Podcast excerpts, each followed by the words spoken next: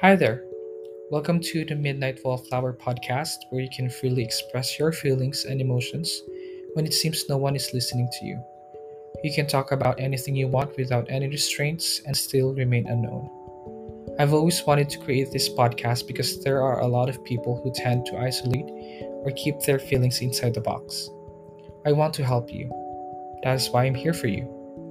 Future guests will be unidentified to assure their willingness to share their experiences, emotions, and thoughts. I can and will always listen. You can ask my thoughts as well if you want. You can shoot me a message on my Twitter account, Midnight Wallflower. This is a safe space for everyone.